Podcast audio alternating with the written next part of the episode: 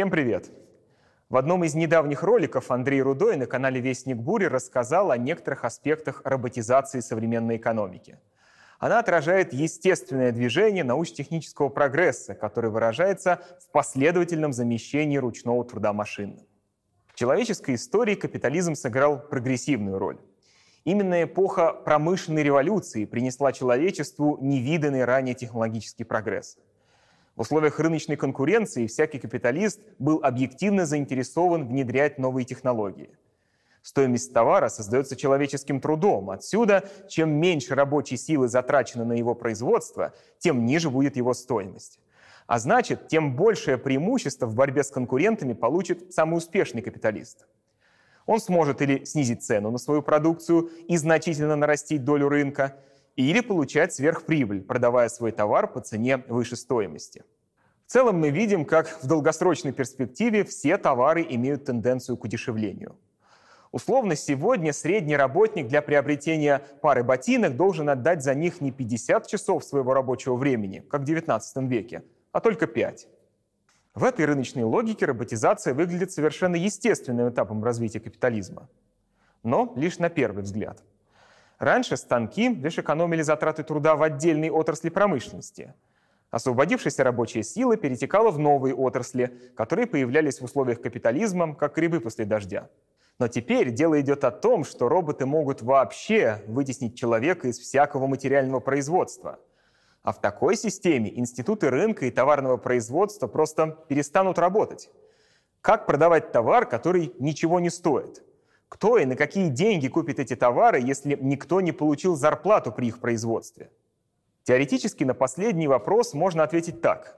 Товары будут покупать люди, работающие в нематериальном секторе. Всякие ученые, художники, программисты. Но в таком случае производитель товара будет продавать его по цене выше стоимости. Такое может себе позволить только монополист. В условиях отсутствия конкуренции он будет извлекать сверхприбыль на постоянной основе. Однако тогда в рыночной системе вовсе остановится прогресс, и она неминуемо попадет в состояние перманентного кризиса. Все, что я сейчас только что описал, является, конечно, научной абстракцией. Столбовая дорога капитализма определена его внутренним устройством и непреодолимыми противоречиями. Однако это не означает, что рыночная система сама уступит место новым производственным отношениям социализма. По крайней мере, она попытается, насколько это возможно, долгий срок продлить свою жизнь. Пусть даже ради этого придется принести в жертву общественные интересы. История капитализма показывает, что конкуренция непременно переходит в свою противоположность. И если у рынка есть возможность развиваться по экстенсивному пути, поглощая все новые ресурсы, он предпочтет его интенсивному. И так уже не раз случалось в истории. Взять хотя бы перенос производств в регионы с дешевой рабочей силой. Они стали примером того, как капитал предпочел увеличить рентабельность, двигаясь против научно-технического прогресса. Вот и теперь роботизация происходит лишь в центре мирового капитализма, а периферия остается источником трудовых ресурсов. Роботизированные заводы Японии и Германии выглядят действительно впечатляюще. Однако их рыночный успех был бы невозможен без огромных масс промышленных рабочих из бедных азиатских стран, где роботизация экономики в десятки раз ниже. Именно они, а не японские роботы, создают прибавочную стоимость, которая потом перераспределяется в пользу собственников транснациональных корпораций. Кризис две тысячи восьмого года углубил противоречия мировой экономики. Низкие темпы экономического роста, в особенности замедления азиатских стран, сократили прибыли западного капитала. Заработная плата в Китае уже не так низка, как в восьмидесятые. Теперь для поддержки рентабельности необходимо найти еще более дешевые трудовые ресурсы. И их запасы в мире еще достаточно велики. Об этом рассказывают авторы доклада «шестнадцать стран на смену Китаю», опубликованного компанией Stratfor. Они определили полтора десятка экономик, условия в которых еще более привлекательны для западных инвесторов.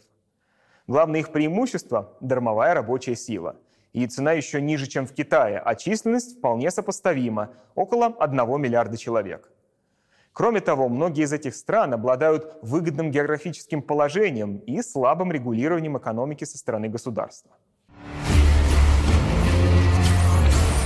Он сказал, эпоха героев больше никогда не наступит. А надо бы. Итак, знакомьтесь с командой супергероев, которая призвана спасти капитализм от системного кризиса и продлить ему жизнь еще на несколько десятилетий. Первая в списке – Мексика. Она граничит с США, крупнейшим в мире импортером, занимая четырнадцатое место в мире по численности населения и пятнадцатое по размеру ВВП. За последние несколько лет в Мексике проведен целый ряд либеральных реформ, сделавших страну привлекательной для иностранных инвестиций. Мексика является членом НАФТА, Североамериканской зоны свободной торговли, что позволяет ей в еще большей степени удешевлять товары для американских покупателей.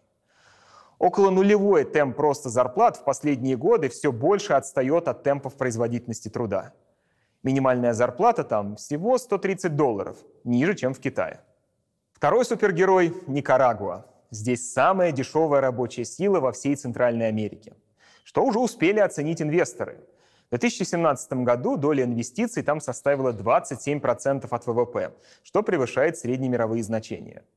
Есть у страны и слабые места – масштабное производство кокаина, которое подрывает социальную стабильность и провоцирует рост преступности. Хотя нет такой проблемы, которую настоящий предприниматель не превратил бы в источник прибыли. Доминиканская республика. С две тысячи девятого по две тысячи шестнадцатый год объем прямых иностранных инвестиций здесь увеличился на сто двадцать процентов. Минимальная зарплата тут тоже ниже, чем в Китае, а договор о свободной торговле США снижает расходы на внешнеторговые сделки. Под номером четыре – Перу. Казалось бы, минимальная зарплата там выше, чем в Китае, но у этой страны крайне выгодное географическое положение и самый глубокий порт на Тихоокеанском побережье Южной Америки. Он может принимать большие торговые суда, и, кроме того, Перу крепко встроено в международное разделение труда через соглашение о свободной торговле с Китаем, Японией, США и ЕС. Переносимся в Африку. Самый перспективный член команды спасателей – Эфиопия. Минимальная среднемесячная зарплата здесь самая низкая среди всех шестнадцати стран – около тридцати долларов в месяц. Текстильное производство здесь поставлено на поток и привлекает огромные иностранные инвестиции, которые с две тысячи десятого года выросли на шестьсот процентов. Несмотря на проблемы с электроэнергией в регионе, из года в год Эфиопия наращивает экспорт одежды и обуви. Уганда. Минимальная зарплата там не росла с тысяча девятьсот восемьдесят четвёртого года. Главное преимущество – большие запасы природных ресурсов. Есть в Уганде и примитивная сборка электроники, которая находится здесь на втором месте по размеру экспорта. Еще один чернокожий супергерой – Танзания. сорок семь миллионов человек, применение женского и детского труда, да к тому же всего за сорок четыре доллара в месяц. Инвесторы давно заприметили эту страну и за последние два года направили туда капиталовложений на десять миллиардов долларов, что эквивалентно двадцати процентам годового ВВП. Кения тоже хороша. Зарплаты там, конечно, повыше, чем в Танзании, зато государство постоянно отменяет таможенные и налоговые барьеры на пути иностранного капитала. Samsung уже давно обосновался в этой стране, возложив на нее ответственную миссию по сборке принтеров, ноутбуков и телевизоров. Экономическую активность повышает стратегически выгодное географическое положение страны, а также крупные морские порты. Вторая половина бригады реаниматологов капитализма располагается в азиатском мире. Под номером девять выступает Шри-Ланка. Ее суперсила – выгодное географическое положение на пересечении торговых коридоров Индийского океана. Нищее население работает на текстильных производствах за два с половиной доллара в день. Бангладеш – любимец западных брендов одежды. сто семьдесят миллионов человек здесь готовы вкалывать за тридцать-сорок долларов в месяц. Возможность экономить на технике безопасности и защите труда – приятный бонус для постоянного клиента. Соседний Лаос в последние годы растет средними темпами семь-восемь процентов ВВП. Иностранные инвестиции также не отстают. Еще бы, до Китая рукой подать, а минимальная зарплата ниже в три раза. Если населения Лаоса не хватит, на помощь придет соседняя Камбоджа. В ней работает около трёхсот швейных фабрик, многие из которых построены на деньги китайских инвесторов. Что неудивительно, минимальная зарплата составляет всего восемьдесят долларов, значительно ниже, чем в Китае. тринадцатый номер – Мьянма. За последние пятьдесят лет ее население увеличилось более чем в два раза, до шестидесяти миллионов человек. Большая часть населения – лица трудоспособного возраста. Уровень грамотности в Мьянме выше, чем в соседних Лаосе, Бангладеше и Камбодже. А минимальная зарплата – всего тридцать два доллара в месяц. Отличное соотношение цены и качества. Филиппины. Сильно сэкономить на оплате труда здесь не получится. Зато вокруг Филиппин проходят самые загруженные торговые морские пути. Население Филиппин – сто один миллион человек. шестьдесят процентов из них трудоспособного возраста. В силу высокого социального неравенства в ряде бедных, но густонаселенных аграрных регионах страны можно найти немало желающих работать за пять долларов в день. Весьма конкурентоспособно, учитывая уже созданную инфраструктуру и работающие предприятия по сборке электроники. Индонезия. Она близко расположена к потребительским рынкам Китая, Индии, Японии и Южной Кореи. Здесь уже находятся десятки тысяч предприятий в легкой и обрабатывающей промышленности. В стране проживает двести семьдесят миллионов человек.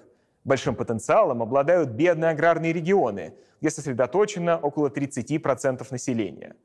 восемьдесят один миллион человек станут хорошим ресурсом для развития трудоемких, низкотехнологичных производств. Наконец, последний, шестнадцатый супергерой – Вьетнам. В трудоспособном возрасте тут находится семьдесят процентов населения. Зарплаты на треть ниже, чем в Китае.